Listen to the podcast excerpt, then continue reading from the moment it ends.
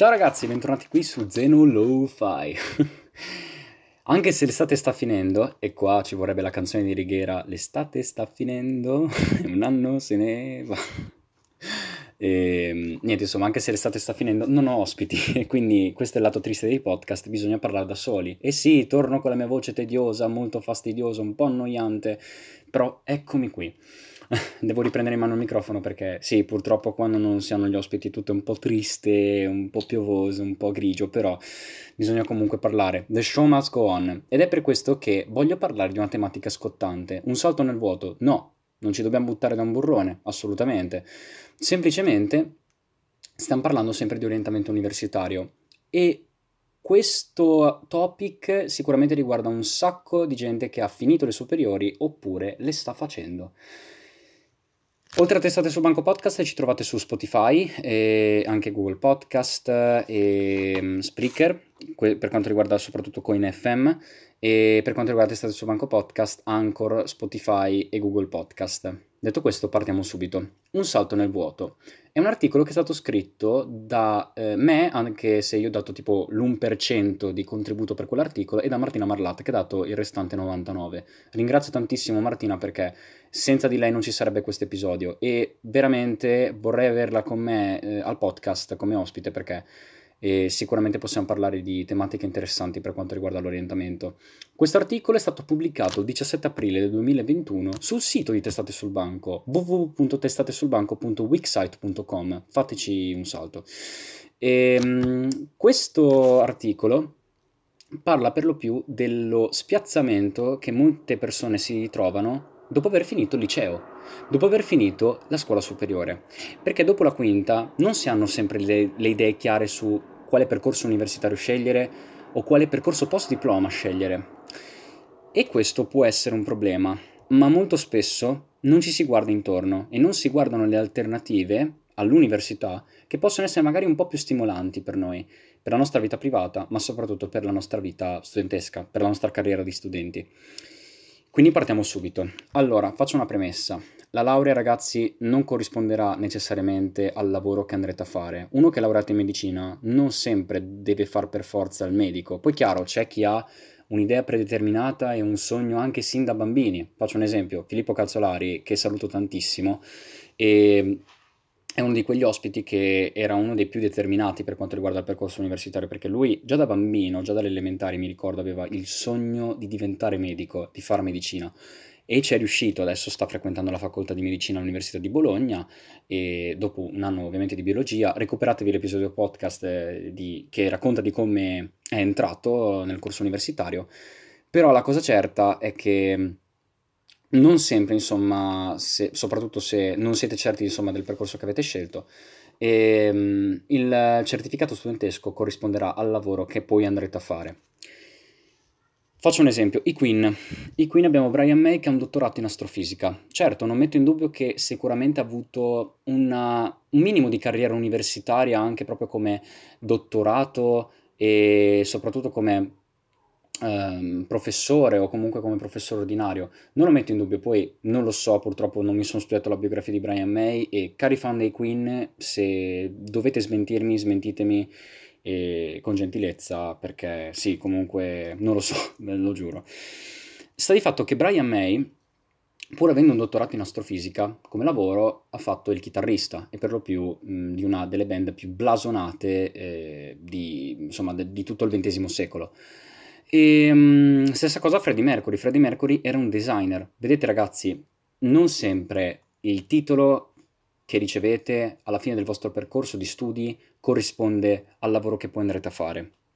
Certa gente si ferma anche al diploma di liceo. Sembrerà una banalità, ma magari ha trovato una strada alternativa e grazie per l'appunto solo al diploma di liceo. È sempre difficile perché purtroppo non bisogna nascondersi che il diploma di istituto tecnico ha sicuramente un valore un po' più rilevante rispetto al diploma di liceo, anche se comunque secondo me siamo sempre in un mondo mm, mol- mm, sempre più insicuro e in cui non si sa esattamente qual è il certificato studentesco che ti garantirà una maggior remunerazione in termini lavorativi o comunque più sbocchi occupazionali. E questo vale anche per le lauree. Non sappiamo esattamente quali siano le lauree che eh, ehm, ti remunerano di più dopo il percorso studentesco. Non c'è una certezza. Magari sappiamo che c'è un settore di lauree che garantisce un titolo, mh, insomma, una maggior facilità ad entrare nel mondo del lavoro, però non sappiamo esattamente quali sono le lauree esatte che ti garantiscono più sbocchi occupazionali. Ok? Chiaro che ci sono le indagini varie e le varie statistiche che vengono riportate su vari siti come Sole 24 Ore, così come anche Money.it. Però sì, tutte queste statistiche vanno prese con le pinze e dipende anche dove ci si forma. Detto questo, un salto nel vuoto. Allora, un salto nel vuoto perché molto spesso ci troviamo nel vuoto una volta finito il liceo. Non c'è nessuna rosa dei venti che ci orienta, nemmeno quella dell'Alma Orienta o dei vari orientamenti eh, gestiti dalle varie università. Questo perché magari non abbiamo la più pallida idea di cosa fare, ma ragazzi ci sono delle alternative all'università. Molto spesso siamo rimasti inculcati eh, dal pensiero, magari tramandato dai nostri genitori o comunque tramandato da alcuni nostri amici, che dopo il liceo bisogna tassativamente per forza fare l'università, quando in realtà ragazzi non è così. Ci sono delle alternative valide, un po' più stimolanti per noi, un po' più creative e in cui magari ci possiamo sentire meglio a livello anche di mood. L'importante è sempre informarsi e seguire i vari percorsi di orientamento informarsi anche nei vari siti. Quindi prendete carta e penna perché adesso sto per dire tutte le alternative all'università che possono essere valide per voi. E, ehm, le accademie artistiche e i corsi di formazione universitari. Questo è il primo punto. Per accademie artistiche si intendono ovviamente tutti quei percorsi eh, a livello artistico, ma l'arte comprende musica, comprende recitazione, comprende anche la cultura in sé, così come anche l'arte, cioè la vera e propria arte, come la scultura, la pittura, l'architettura e anche le nuove arti digitali, come la fotografia e il filmmaking. Ho un'amica, Gaia, che frequenta l'ABABO, cioè l'Accademia delle Belle Arti di Bologna, che saluto e spero di avere qua con me nel podcast, che fa per esempio il corso di filmmaking, di eh, editoria video, e, e, i corsi di formazione universitari non sono necessariamente le accademie artistiche, ma sicuramente è una bella alternativa all'accademia artistica. Non so se poi possiamo includere nelle accademie artistiche, nel caso, vabbè, prendetela come separata, la via del conservatorio. Per chi è appassionato di musica, sicuramente il conservatorio è una delle istituzioni più note, più famose, cioè da sempre. E um, questa è una via da prendere in considerazione, soprattutto se si è eh, propensi a continuare i percorsi più in ambito musicale.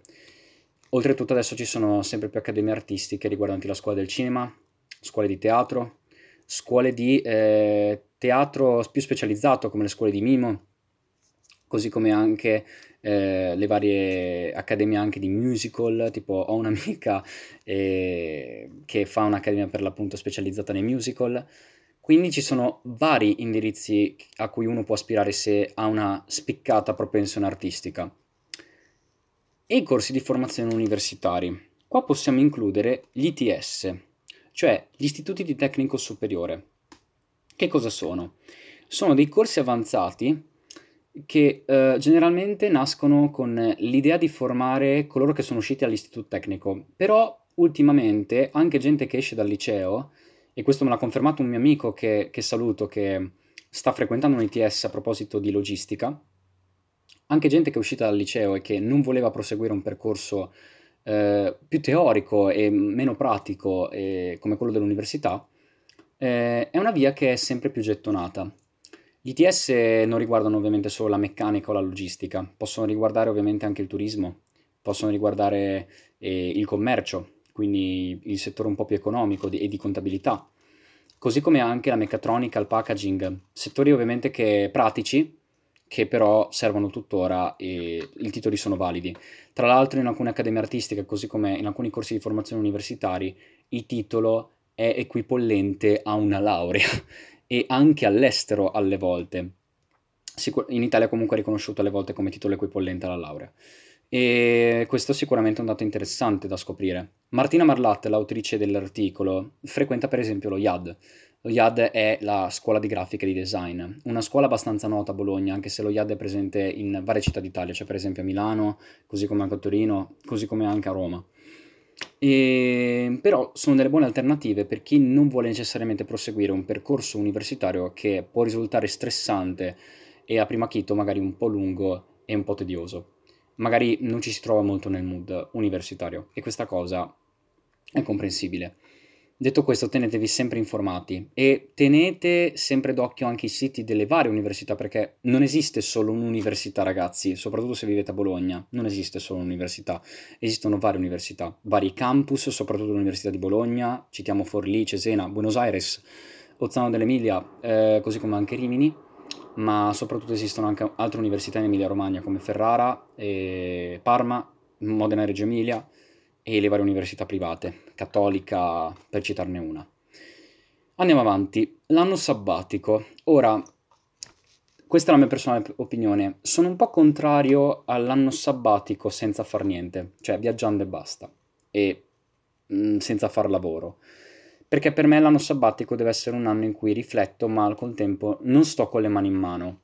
E ehm, quindi insomma l'anno sabbatico per me è un anno in cui mi prendo un anno di lavoro, in cui magari imparo che cos'è il mondo del lavoro con lavori un po' più pratici, magari non strapagati, però imparo un attimino un qualcosa. Ci sono dei programmi comunque molto interessanti per chi fa questo tipo e questo mio concetto di anno sabbatico che sicuramente sono da prendere in considerazione.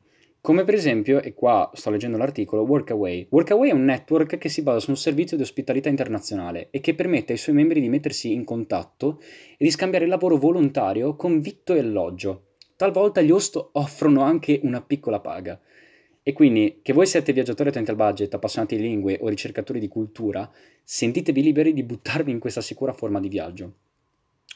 E, ehm, insomma, c'è anche We Road Tour, è un tour operator che organizza viaggi di gruppo prestando attenzione a raggruppare i viaggiatori in modo omogeneo per età e sesso. Questi verranno accompagnati da un coordinatore della stessa fascia d'età, così da apprezzare al massimo la meta prescelta. Ci sono anche dei servizi di lavoro eh, europeo, lavoro volontario europeo, non, so, non mi ricordo come si chiama, comunque nel sito Unione Europea ci sono dei lavoretti che vengono offerti ai giovani stagionali, così come anche della durata di sei mesi in località all'estero. Per esempio, eh, quando ero alla fine della scuola, avevo notato che c'erano dei lavoretti in alcune fattorie in Olanda e in Belgio o in alcuni paesi dell'est Europa. Dateci un occhio anche lì, soprattutto nelle piattaforme istituzionali sia del governo italiano sia dell'Unione Europea, perché vengono offerti lavoretti interessanti a chi per l'appunto non vuole stare con le mani in mano e cercare un attimino di eh, capire che cosa fare anche della propria vita.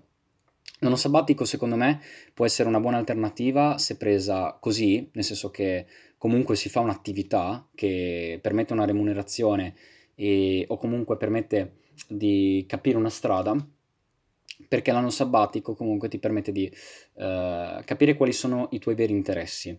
Conosco persone che però, anziché l'anno sabbatico, hanno fatto l'anno di servizio civile e qua li voglio portare al podcast perché ne conosco svariati. Che cos'è il servizio civile? Il servizio civile è mm, una, insomma, consiste nel prestare attività svolgendo incarichi di assistenza o utilità sociale e di promozione culturale. Servizio civile opera in tantissimi enti e istituzioni. Io conosco tante persone che hanno fatto servizio civile, per esempio, in ambulanza, in Croce Italia o in Croce Rossa. E, ehm, così come anche con le varie parrocchie, quindi con la diocesi di Bologna, così come anche in alcune associazioni di volontariato per la cura dei disabili o per l'assistenza ai tossicodipendenti, eh, così come anche in eh, altri centri culturali che promuovono comunque un, un servizio sociale. E mh, mm, ci sono anche servizi civili nelle varie biblioteche, anche se da quel che so è un po' più difficile accedervi perché lì è un servizio che è preso in considerazione soprattutto da quelli che hanno magari già una laurea. Però detto questo, tentare non nuoce. I bandi di servizio civile sono aperti in varie istituzioni e vari enti, perciò buttatevi, magari trovate la vostra via. Io so per esempio che alcune persone che conosco, dopo aver fatto servizio civile in ambulanza, hanno capito che volevano dedicarsi tantissimo all'ambito sanitario e poi hanno scelto un percorso di professioni sanitarie.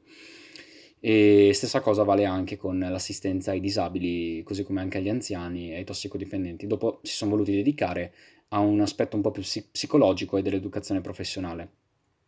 L'importante è comunque avere un'età compresa tra i 18 e i 28 anni, partecipare ai bandi di concorso.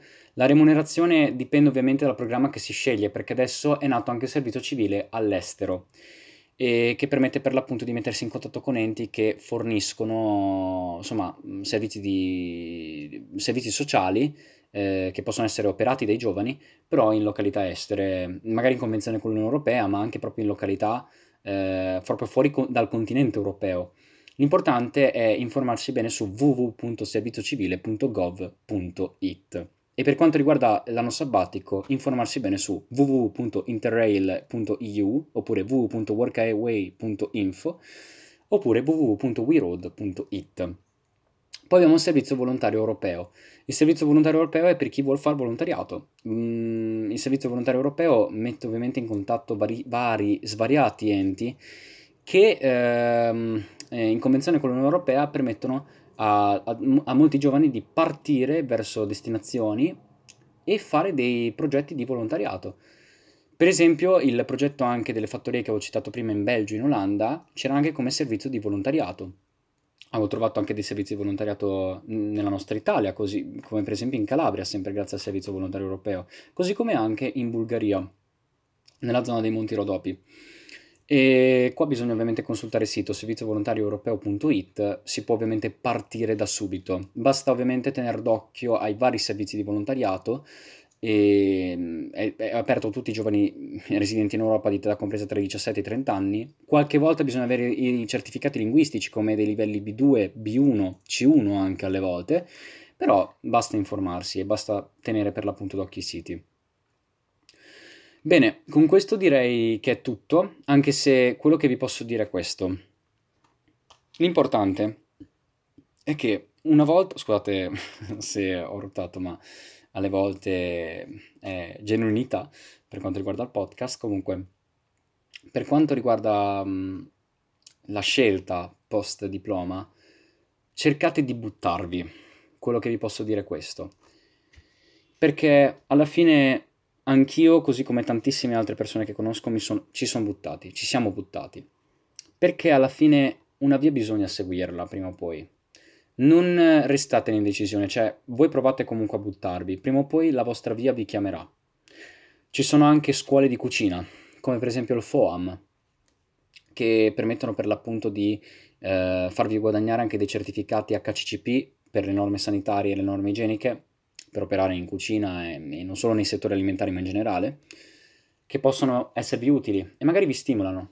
Quindi ragazzi, cercate di trovare la vostra via con calma. Ci sono numerose istituzioni che sicuramente non ho citato qui e anzi, se avete delle istituzioni da citarmi, scrivetelo, scrivete a Testate sul Banco, nella mail, nella newsletter di Testate sul Banco, date un occhio, testate sul banco chiocciolagmail.com, scriveteci, che così ne possiamo parlare e magari avremo dei nuovi ospiti di cui potremo parlare di questi argomenti. Sicuramente eh, come ospite volevo Martina Marlat, ma così come altre persone che ho citato mm, indirettamente o direttamente. E niente, insomma, quello che vi posso dire è scegliete con calma. Non sempre l'università può essere la vostra strada, ma non dovete farvene un cruccio se eh, è meglio iniziare un qualcosa per cui siete più a vostro agio piuttosto che iniziare un qualcosa per cui siete totalmente a disagio e non vi trovate come mood. Magari è una cosa che scoprite anche nel tempo, della serie l'università mette a disagio tutti all'inizio, no? soprattutto il primo giorno, perché ci si sente sempre dei pesci fuor d'acqua quando si inizia una nuova esperienza e magari col tempo si trova una sorta di eh, equilibrio. Però voi non abbattetevi e non abbiate paura. Se però poi dopo scoprite che non è la vostra via, Tempo per cambiare ce n'è. È meglio perdere un anno adesso che una vita passata a fare un qualcosa che non vi piace. Quindi, sipario.